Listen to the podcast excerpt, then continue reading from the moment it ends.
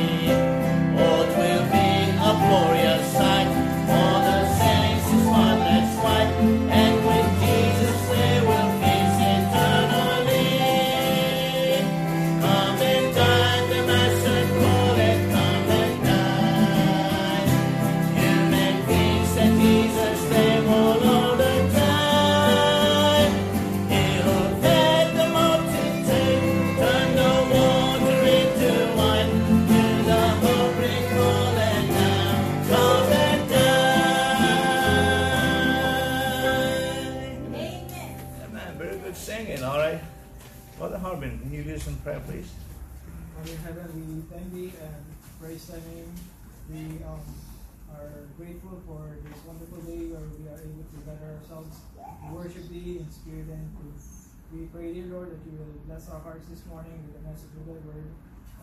Please uh, forgive us our sins and cleanse our hearts and minds with those that may uh, thy message will find good ground in our hearts and minds. Um, please um, continue to protect us and provide us our needs uh, throughout this day and for the rest of the week. Uh, this we pray in the mighty name of our Lord Jesus Christ. Amen. Amen. Amen. Number 465. 465. Thank you.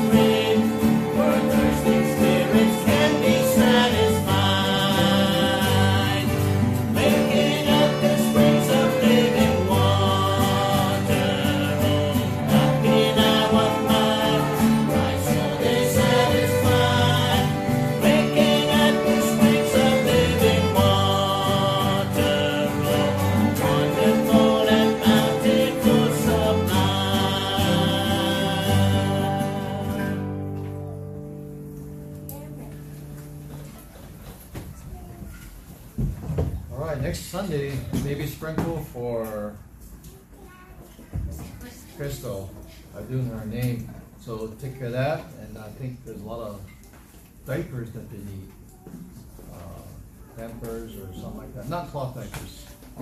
No, okay, it's too real. Um, you know that they shot down the balloon finally? It went across the U.S.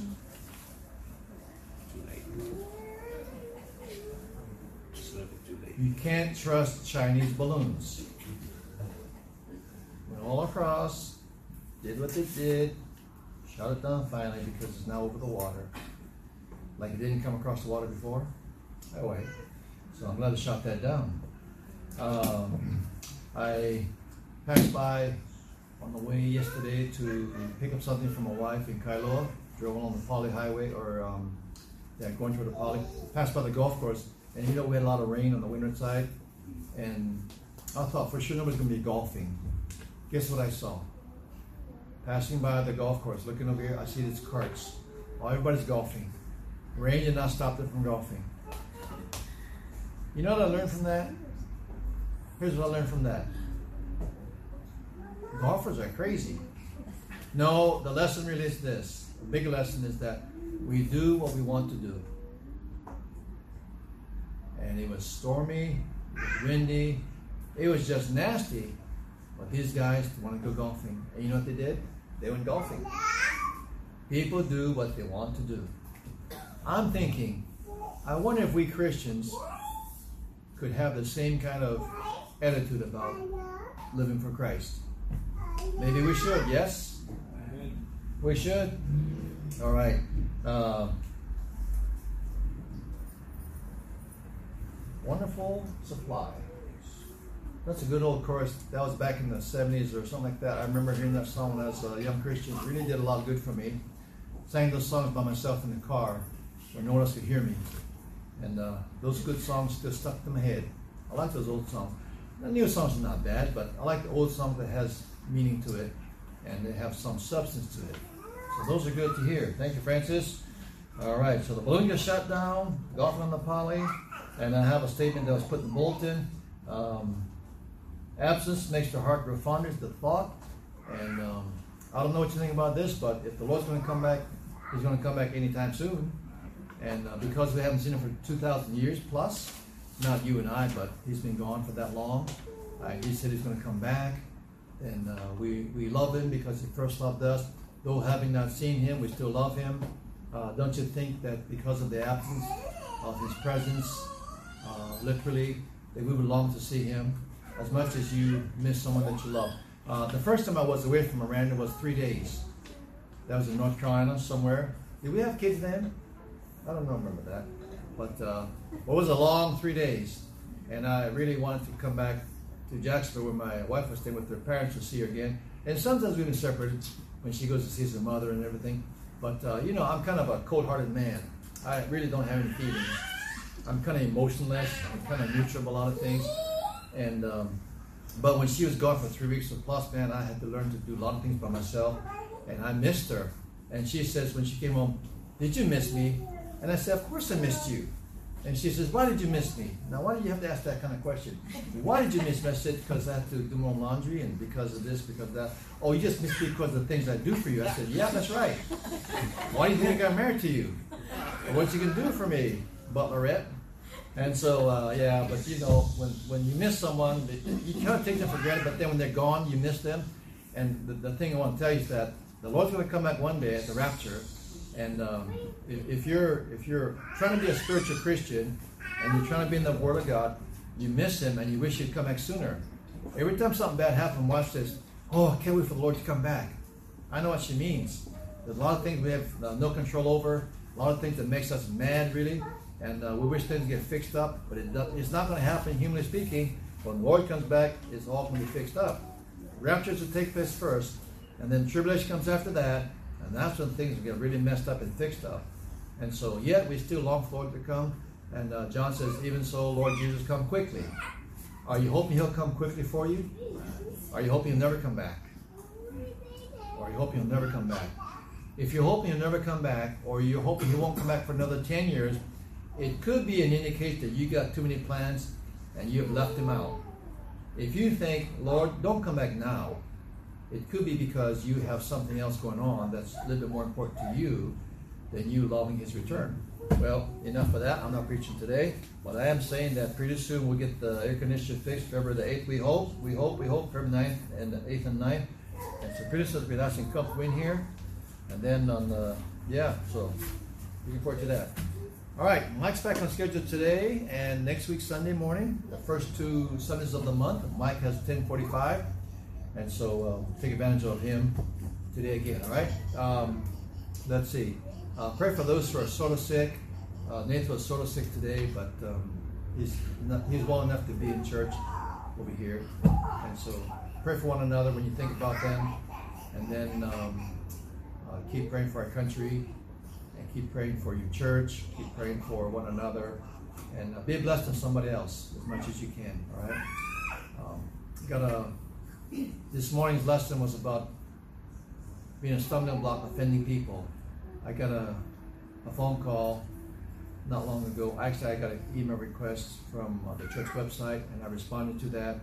And somebody wanted me to marry the daughter coming here next month, but you know, out of the blue. So I, I called back the phone number, talked to the father, but um, didn't get through to him. Talked to the daughter instead, who was hoping to get married in Hawaii. And so don't know much about them. And I'm leading up to the point of I offended her. I offended her because it turned out that I was not going to do it under the condition that I understood. And so, uh, marrying a guy who um, said he wants to get saved, but he's not saved. And after COVID, he hasn't approached the pastor of the church back there in their state, and he had no initiative.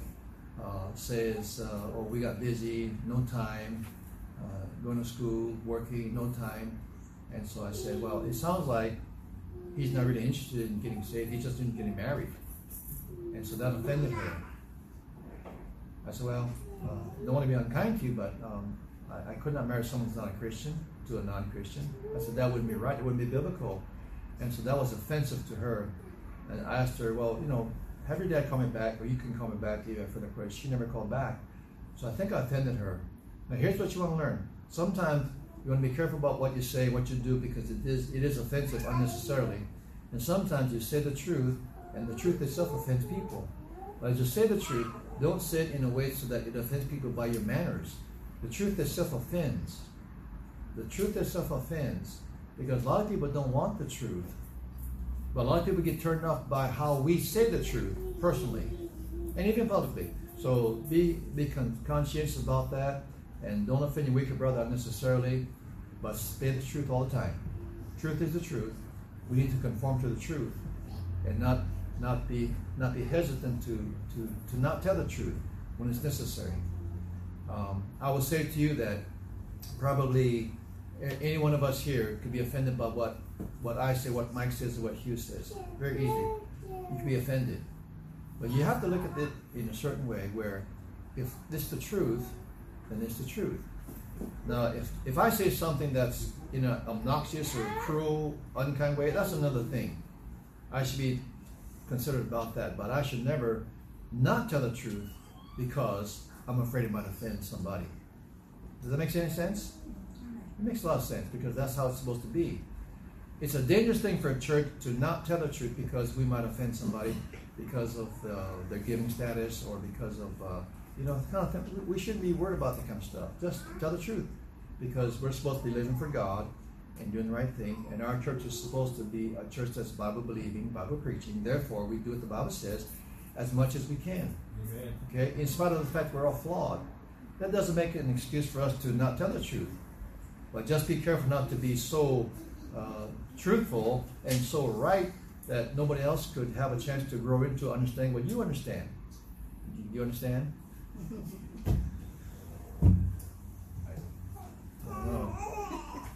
Pray for. He needs help. Um, pray for my. Uh, it's not a prayer request, I don't think, but pray for my son-in-law. He's uh, got a new job with an insurance company in Texas all commission, all commission, which is kind of scary to me, but uh, he felt led to enter in that position, so that's what he's doing. My daughter's um, passing exams for being a realtor, and so she's excited about that, but she's nervous. And so pray for my daughter Emily and my son-in-law Pete. And then um, pray for, let's see, anything else to mention for prayer? We asked for prayer requests uh, with the guys. I don't know what the ladies do, but men don't ever say what they have prayer requests about. Uh, but that's how men are sometimes, which is not always a good thing. Did have a good praise report of some kind. Uh, it was, uh, let's see, why don't you quickly just tell us what happened to you last week? It's good news. Uh, Luke? Yeah, so I had my promotion board, so now I'm eligible for promotion um, whenever I meet the cutoff for months. Okay, so that's good news. Uh, the next rank he's shooting for is colonel. So that's really good for a man his age in the army. That's awesome. All right. Okay. Uh, let's stand up and then we'll shake hands and then we'll continue on and we'll have the Chinese church dismissed in just a second. All right. So let's stand, everybody. Sometimes we don't fellowship a little bit, so let's do some a little bit of fellowship Yes,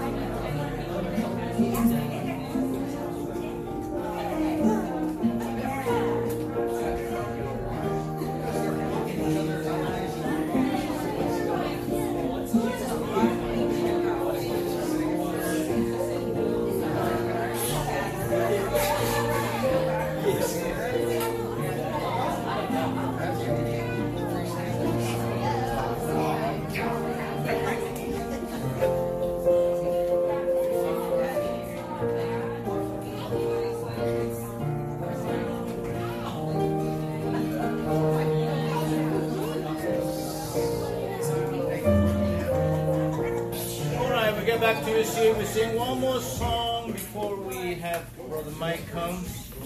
176, 176. Break thou the bread of life.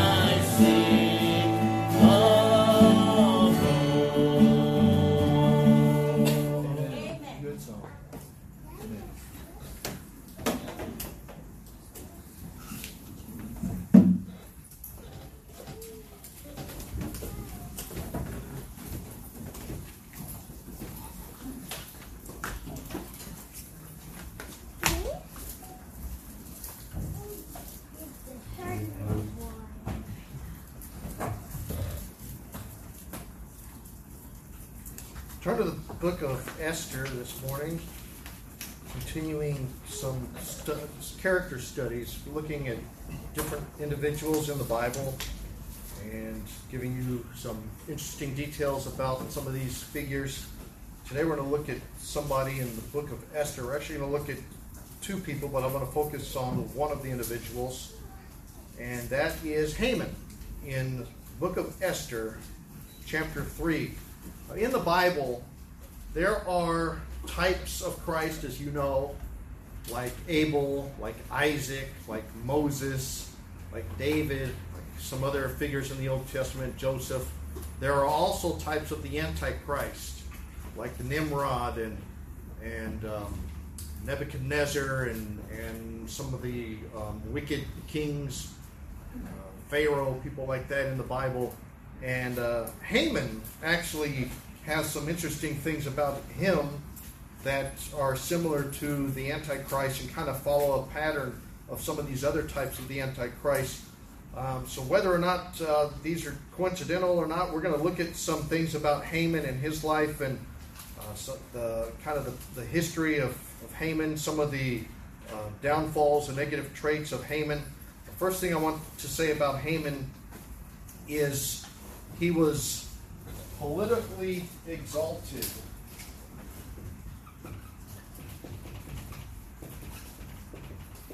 Politically exalted. I want you to look at Esther chapter 3, beginning at verse 1. It says, After these things did King Ahasuerus promote Haman, the son of Hammedatha the Agagite, and advanced him and set his seat above all the princes that were with him. Now, I want you to understand in the book of Esther, you have Haman and you have Mordecai. These two individuals. Haman is the bad guy, Mordecai is the good guy. Haman is an enemy. You're going to see some of the um, terrible things that he does. Here, he is exalted. He is exalted in a political sense. He was exalted by the king. We're going to see that he becomes the enemy of Mordecai. We're going to see why. We're going to see that he sets out to destroy not just Mordecai, but also the Jews. He's uh, anti Semitic in that sense.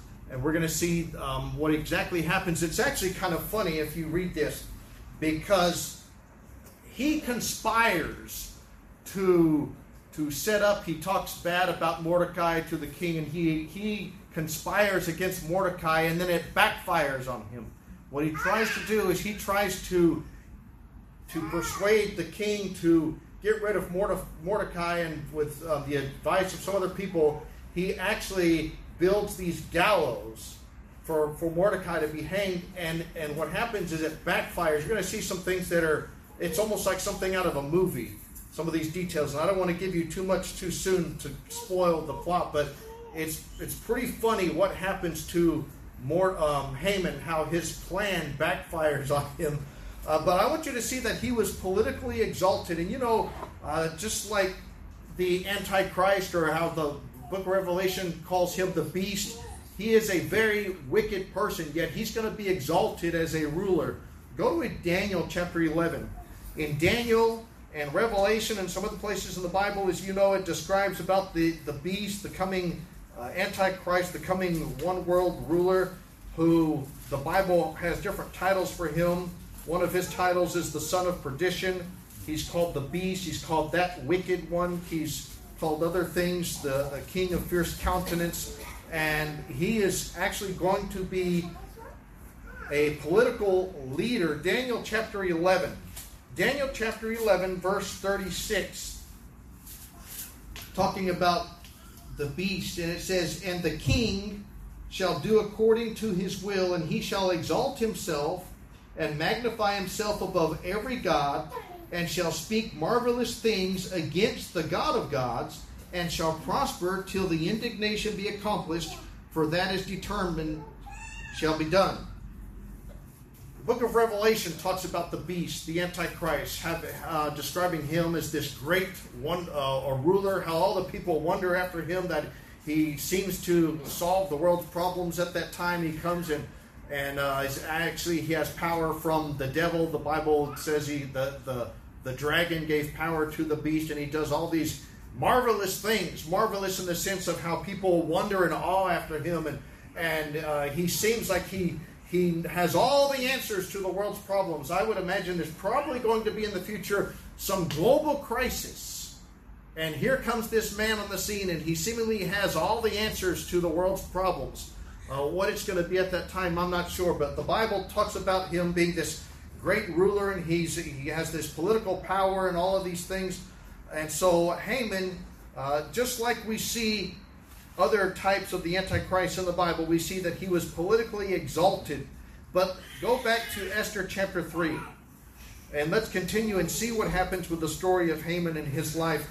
I want you to see not only was he politically exalted, but because of that position that he obtained, he desired reverence. He desired reverence. look at chapter 3, verse 5. And when Haman saw that Mordecai bowed not, nor did him reverence, then was Haman full of wrath. Now, what's going on here? What's going on here is if you back up and you look at verse 2, it says, And all the king's servants that were in the king's gate bowed and reverenced Haman. For the king had so commanded concerning him. But Mordecai bowed not, nor did him reverence. Then the king's servants which were in the king's gate said unto Mordecai, Why transgressest thou the king's commandment? Doesn't that sound like a story in the book of Daniel? Do, don't you remember when they, the Shadrach, Meshach, and Abednego, they were commanded, well, everybody was commanded to bow down to the image of Nebuchadnezzar when they hear the music. And those three, they refused to bow. Here we have Mordecai. And Mordecai, he's not going to bow to Haman. And he says, in, uh, the Bible says in um, verse 4 Now it came to pass when they spake daily unto him, and he hearkened not unto them, that they told Haman to see whether Mordecai's matters would stand, for he had told them that he was a Jew. And when Haman saw that Mordecai bowed not, nor did him reference, then was Haman full of wrath. He was angry. He was upset. How dare these men not bow to me, these Jews? Go to chapter 5. Go to chapter 5, verse 9. Then went Haman forth that day joyful and with a glad heart.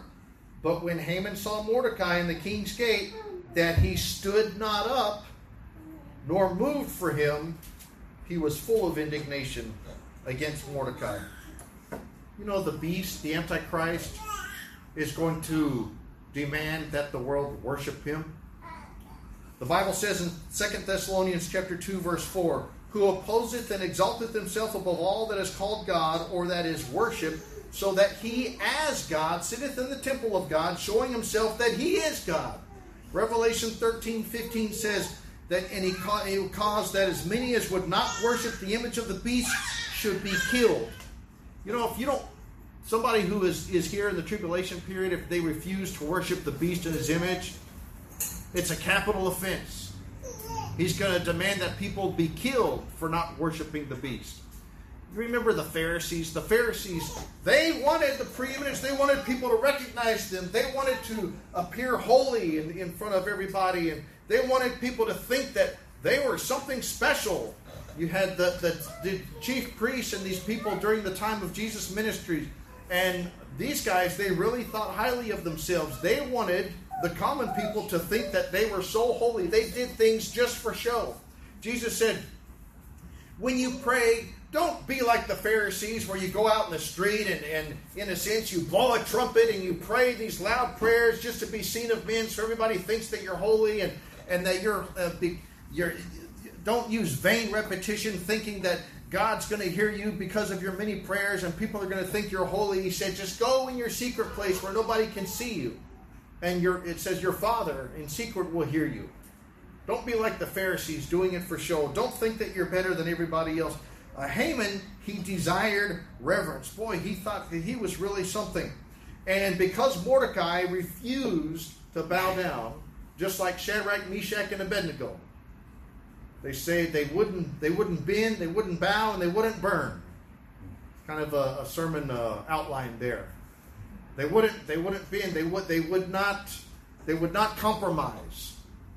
They wouldn't bow. Literally, they wouldn't bow down to the statue, and then they would not burn, even though they were thrown in the furnace. And you know what's interesting? They they said we will not bow down. They said they said God our God will deliver us. And then in, in, in so, so many words, they said, and even if he doesn't, we're still not going to bow down. God's going to deliver us. But even if he doesn't, maybe we're mistaken. Even if he doesn't, we're still not going to compromise. We're not going to bow. Mordecai, Mordecai, he wouldn't budge. He wouldn't bow down to Haman. Why? Haman didn't deserve his, his reverence. Remember the, the um, John bowed down and started worshiping the idol. I mean, the, the idol, the angel, the uh, angel in the book of Revelation. And the angel said, "No, no, no, don't, don't, no, no, don't do that. You only worship God. Only worship God." Only worship God. So, because of that, he became the enemy of Mordecai. The enemy of Mordecai. Look at chapter 3, verse 5. We just uh, read it, we'll read it again. And when Haman saw that Mordecai bowed not, nor did him reverence, then was Haman full of wrath. Go to chapter 7. Chapter 7. Chapter 7, verse 6. And Esther said, The adversary and enemy is this wicked Haman. Then Haman was afraid before the king and the queen. He became Mordecai's enemy. You know, in the tribulation period, the beast becomes the enemy of God and God's people. Remember, Mordecai is on the side of righteousness. Mordecai is a good guy. The Bible says in Revelation uh, 13, verse 6, and he opened his mouth in blasphemy against God to blaspheme his name and his tabernacle and them that dwell in heaven. The beast is not ju- it's not bad enough that he sets himself up as God and demands worship, but he is the Bible talks about antichrist, antichrist against Christ. He blasphemes the God of heaven. That tells me that the beast is not an atheist. He's not an atheist. He blasphemes the God of heaven. He knows there is a God. He recognizes that there is a God. And he says, I'm better than God. In Revelation 19, verse 19, it says, And I saw the beast and the kings of the earth and their enemies gathered together to make war against him that sat on the horse and against his army. You know what that's a, picture of the second advent. Can you believe when Jesus comes back at the second advent that the beast, the Antichrist, and his armies are actually going to declare war against Jesus Christ and his armies? You would think at that point people would be begging for mercy and forgiveness. Oh my gosh, this, uh, uh, uh, I've been deceived. He really is the King of Kings. Please, God, have mercy on me. No, their heart is so hardened that they try to fight against Jesus Christ at the second advent. That is wild. That is insane. Yet the beast is so prideful, so confident, so wicked that he goes and he does and he convinces his followers to do the same. They say, "Oh no, here's my competition. We need to get rid of him. He's going to destroy all of the progress and all of the things that I've accomplished to to usher in world peace."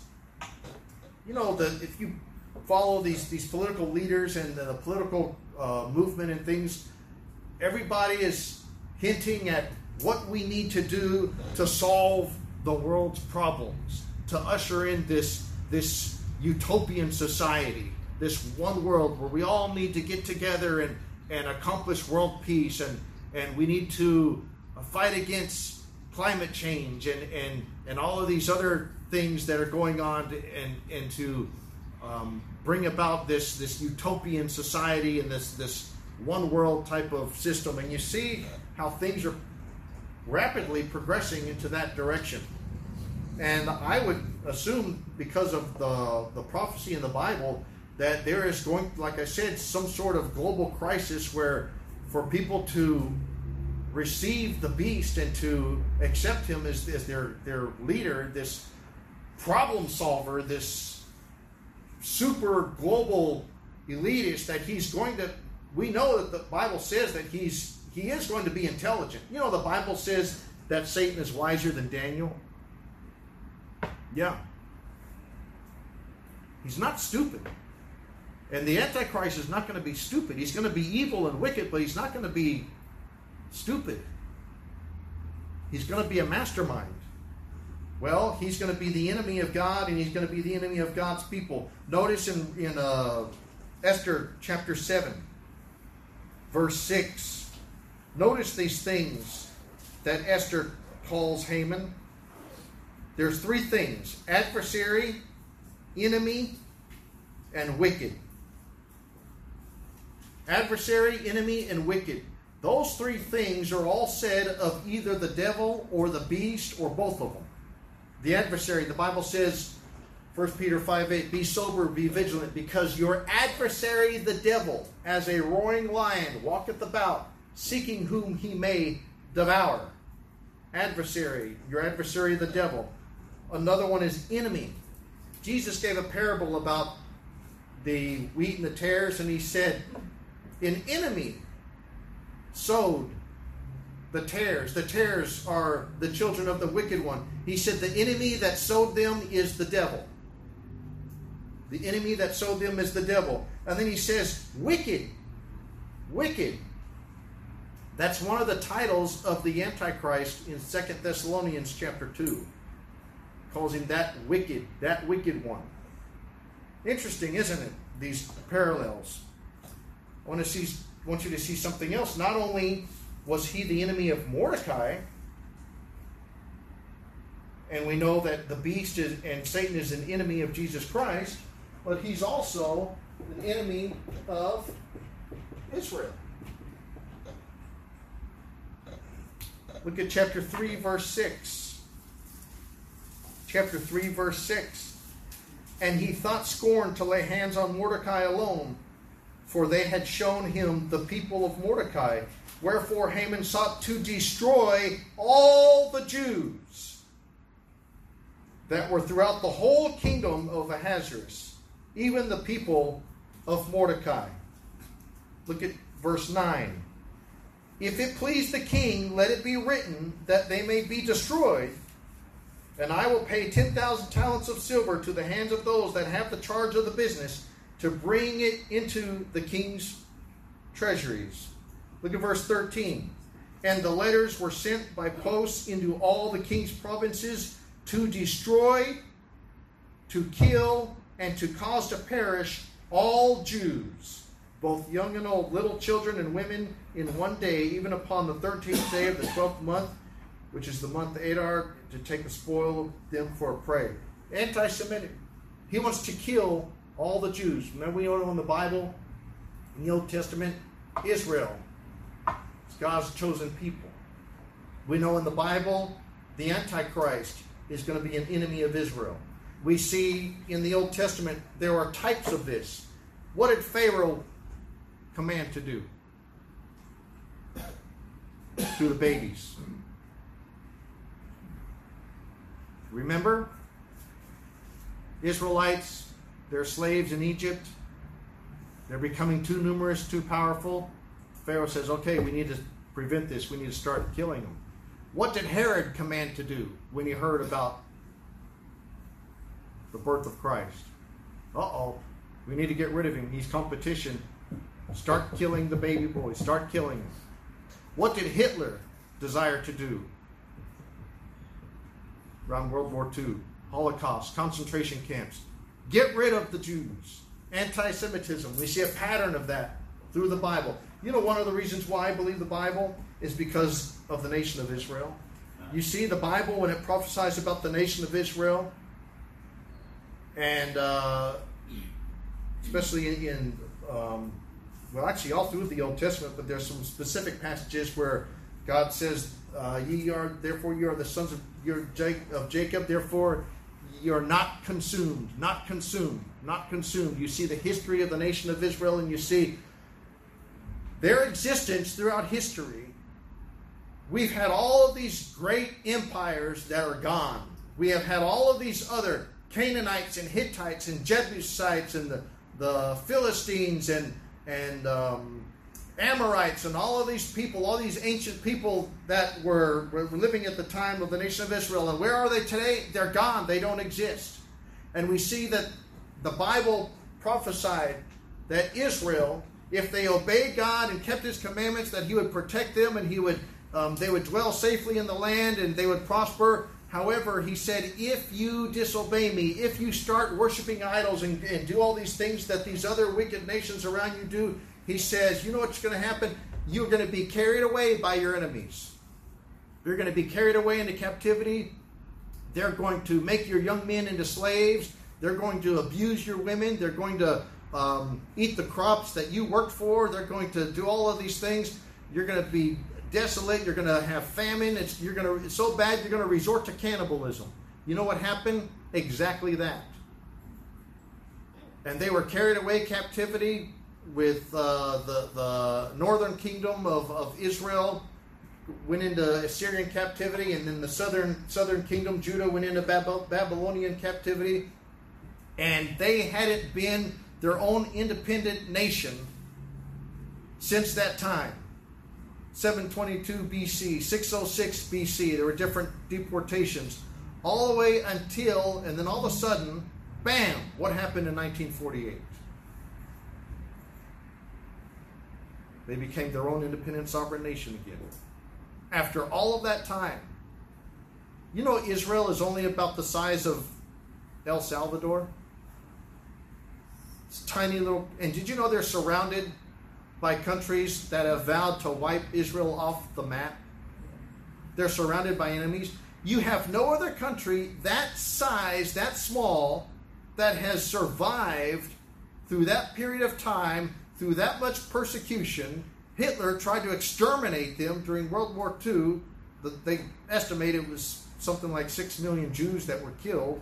Uh, you know, I know there's controversy about that, but uh, if you look at the treatment of the nation of Israel through history and even in the Bible, and you see, and now look, and they're still flourishing. They they've been victorious against these other enemies that have tried to invade them uh, against all odds. They have some sort of supernatural protection that no other country in the history of civilization has had. If you look at all of these factors of the size and the and the different people and their enemies that try that hate them and vow to wipe them off the map, you have no other country like that. And we see in the Bible that that is what God prophesied. God prophesied that they would go through living hell for disobeying Him, and He would chastise them. Yet He would still, in spite of all of that, still protect them, and they would not be utterly destroyed. And then we see in the Bible, in prophecy, that He still has a plan for them in the future. That's just one of the reasons why I think the Bible is a supernatural book. The Antichrist in the tribulation is going to be against Israel. The Bible says in Revelation chapter 12, the dragon persecuted the woman. And if you read that in the context, the woman represents the nation of Israel. Not Mary, but the nation of Israel. And Satan himself wages war against Israel in the tribulation. The Antichrist is going to wage war. The Bible talks about the, de- the abomination of desolation. He's going to stand in the temple. By the way, that means the Jewish temple has to be rebuilt. It was destroyed in 70 AD. Who would ever thought that the Jewish temple would be rebuilt when it hasn't existed since 70 AD? Did you know they have plans to rebuild it? In the Bible, it talks about the temple during the tribulation. It's been almost 2,000 years that that temple hasn't existed. And they have plans, they are actually planning on rebuilding the temple. They have all of these uh, articles and things, these artifacts, the, the, the menorah, and I mean, it's just really, really interesting when you read about this group of, of these Jews that are planning to rebuild the temple. They have things made out of gold that are worth millions of dollars that are that planning to put back in the temple when it's rebuilt. That temple has to be rebuilt before Jesus Christ comes back because the Bible talks about the Antichrist who's going to stand in the temple declaring that he is God. And he's de- and he has the image. See, the Bible talks about first he's going to enter in peaceably in all of this, and he's going to deceive the nation of Israel. There's always there's going to be a remnant in the tribulation that are still following Jesus Christ and they reject the mark of the beast and all of those things. But he's going to erect an image and and tell them to bow down and worship the image. Well, every Jew knows what's in the Ten Commandments. Thou shalt what? Thou shalt not make unto thee any graven image or bow down unto it. And here's the Antichrist, and he says, Here's an image, bow down to the image. There's like, no! Are you kidding me? That's against the Torah. He's going to turn on the nation of Israel. He's going to be empowered by Satan. Something else about Haman.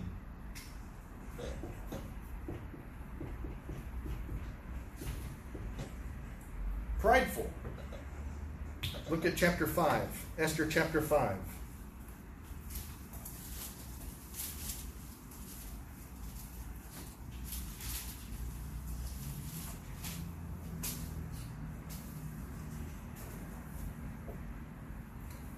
Esther chapter 5, look at verse 11. And Haman told them of the glory of his riches and the multitude of his children, and all the things wherein the king had promoted him, and how he had advanced him above the princes and servants of the king. Look at chapter 6, verse 6. So Haman came in, and the king said unto him, What shall be done unto the man whom the king delighteth to honor? Now Haman thought in his heart, To whom would the king delight to do honor more than myself? Now this gets really funny. But before we get into this, let me show you some things about prideful. Prideful, how it matches some of the qualities of the devil himself. Go to Isaiah chapter 14. Boy, he thought he was really something. You know what's funny here is the king the king finds out that Mordecai had actually saved his life in the past and he finds out there was a record made of it. Somebody brought the king these records, this scroll, and he reads about it. He says, Man, I need to reward Mordecai for this good deed. I, I found out that Mordecai, he, he, um, there were these two men, enemies, that were trying to conspire against me, and Mordecai found it out, and he basically saved my life. And I need nothing ever um, happened to Mordecai for this good deed. Nobody ever rewarded him. I need to reward him for this. But I want you to go to Isaiah chapter 14. Isaiah chapter 14. Look at verse 12. How art thou fallen from heaven, O Lucifer, the son of the morning? How art thou cut down to the ground, which didst weaken the nations? For thou hast said in thine heart, I will ascend into the heaven. I will exalt my throne above the stars of God. I will sit also upon the mount of the congregation in the sides of the north. I will ascend above the heights of the clouds. I will be like the Most High God. You know, he says, I will, I will, I will, five different times in two verses. You ever touch somebody and the and the word that they use the most in their conversation is I? Some people love to talk about themselves. I, I, I did this and I did this and one time I and I and I planned it and I, I, I, I, I. Some people love to talk about themselves. Prideful. In Ezekiel, Ezekiel 28 17, talking about the devil, it says, Thine heart was lifted up because of thy beauty. Thou hast corrupted thy wisdom by wisdom, by reason of thy brightness. Lift it up, lift it up. Proverbs chapter 6, it says, These six things doth the Lord hate. Yea, seven are an abomination unto him. And it lists seven different things that God hates. And you know what the first thing on that list is? A proud look. A proud look. That's the first thing on the list of seven different things that God hates. A proud look. A proud look. You ever seen somebody that has a proud look? Somebody who's prideful, somebody who thinks highly of themselves. Pride, pride. We hear a lot about pride. White pride, black pride, gay pride, pride, pride. I saw a sticker on a car that said Samoan pride. We have June, it's called declared Pride Month, Pride Parade, Pride Flag, Pride, Pride, Pride. The Bible says, Pride goeth before destruction, haughty spirit before a fall. Pride, prideful. Now, there's a saying that says, proud to be an American. There's, there's, there's nothing wrong with being proud of an accomplishment. Let's say, you know, I, I, I set out to lose so many pounds and I lost weight, I'm proud of myself. That's different. There's nothing wrong with being proud of yourself in a sense that you accomplished something that you set out to do. What's wrong is to think that you're better than other people for that type of reason, okay? Proud to be an American. Um, I would say that I think the, the context of that is that you're not ashamed to be an American. You're thankful, okay? But if you think you're better than everybody else just because of where you're born, well then that's that's not good. You may be better off, but you're not better. See, I, some people say, "You Christians, you think you're better than everybody else." No, but I think we're better off than everybody else. Better off spiritually, not better, better off. See, but if you think I'm better than you because of this, that's pride, prideful. And God says He resisted the proud. Haman was prideful. Now, here's the funny part. Go back to Esther.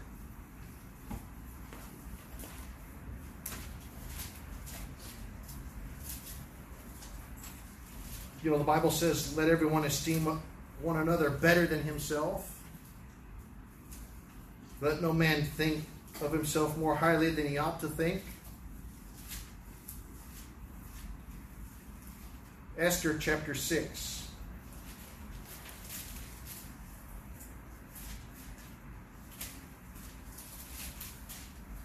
Mordecai is going to be exalted by the king.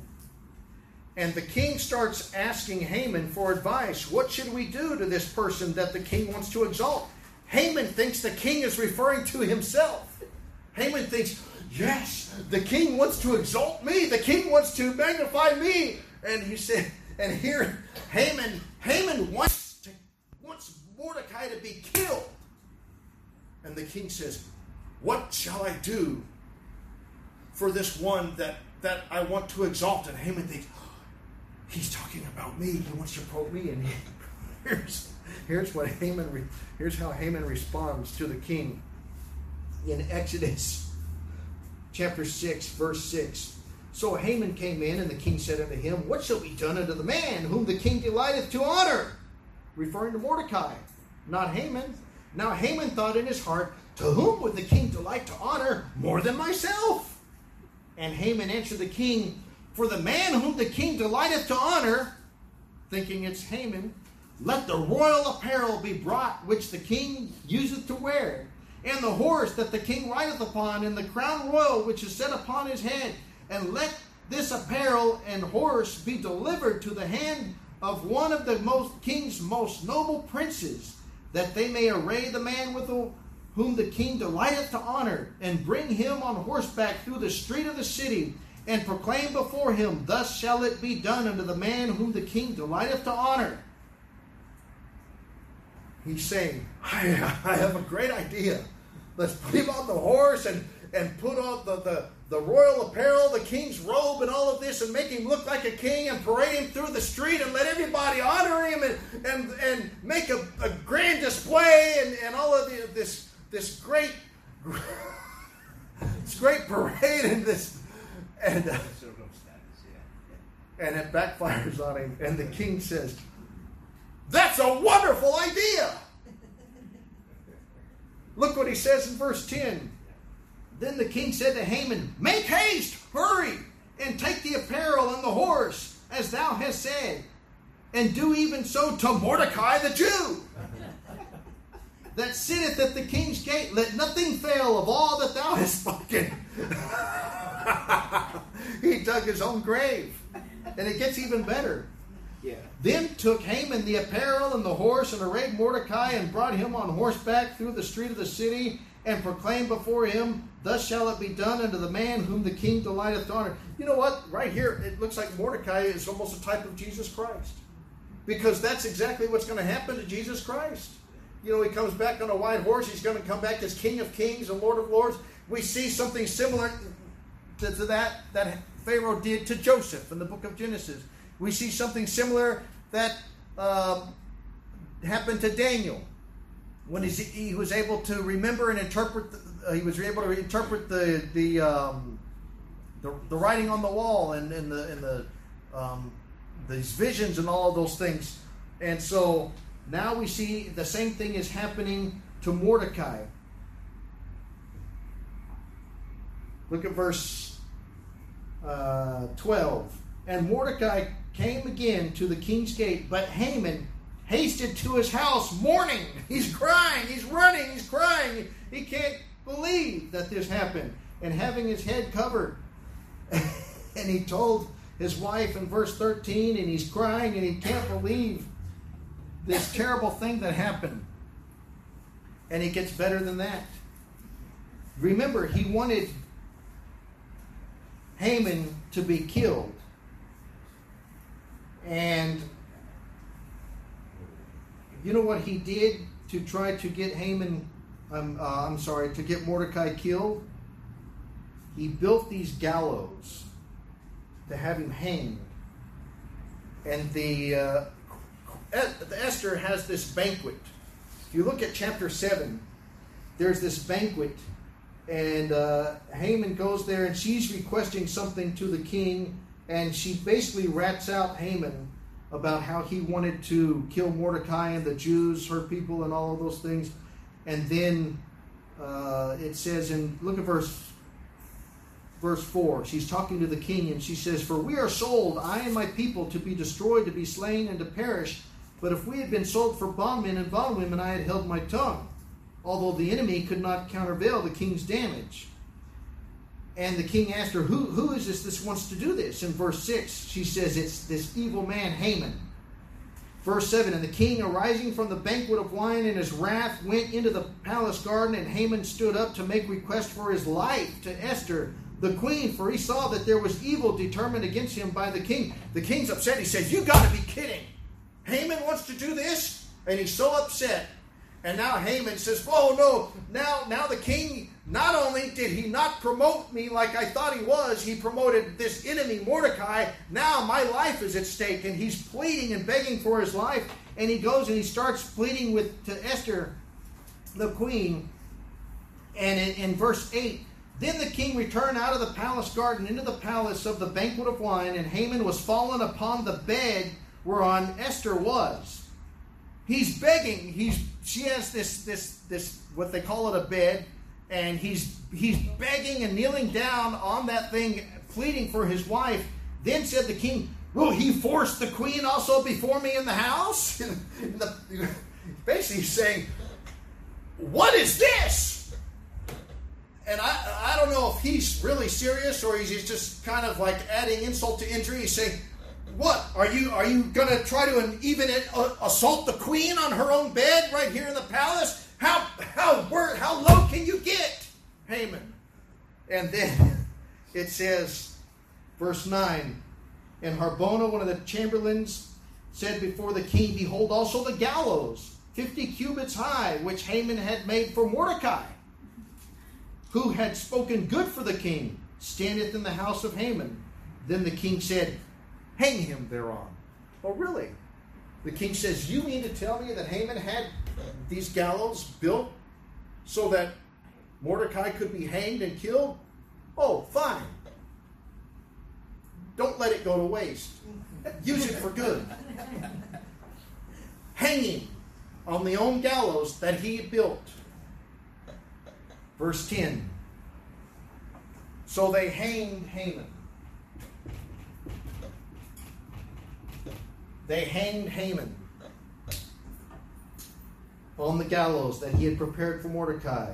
Then was the king's wrath pacified. That reminds me of the book of Daniel. Go to Daniel chapter 6.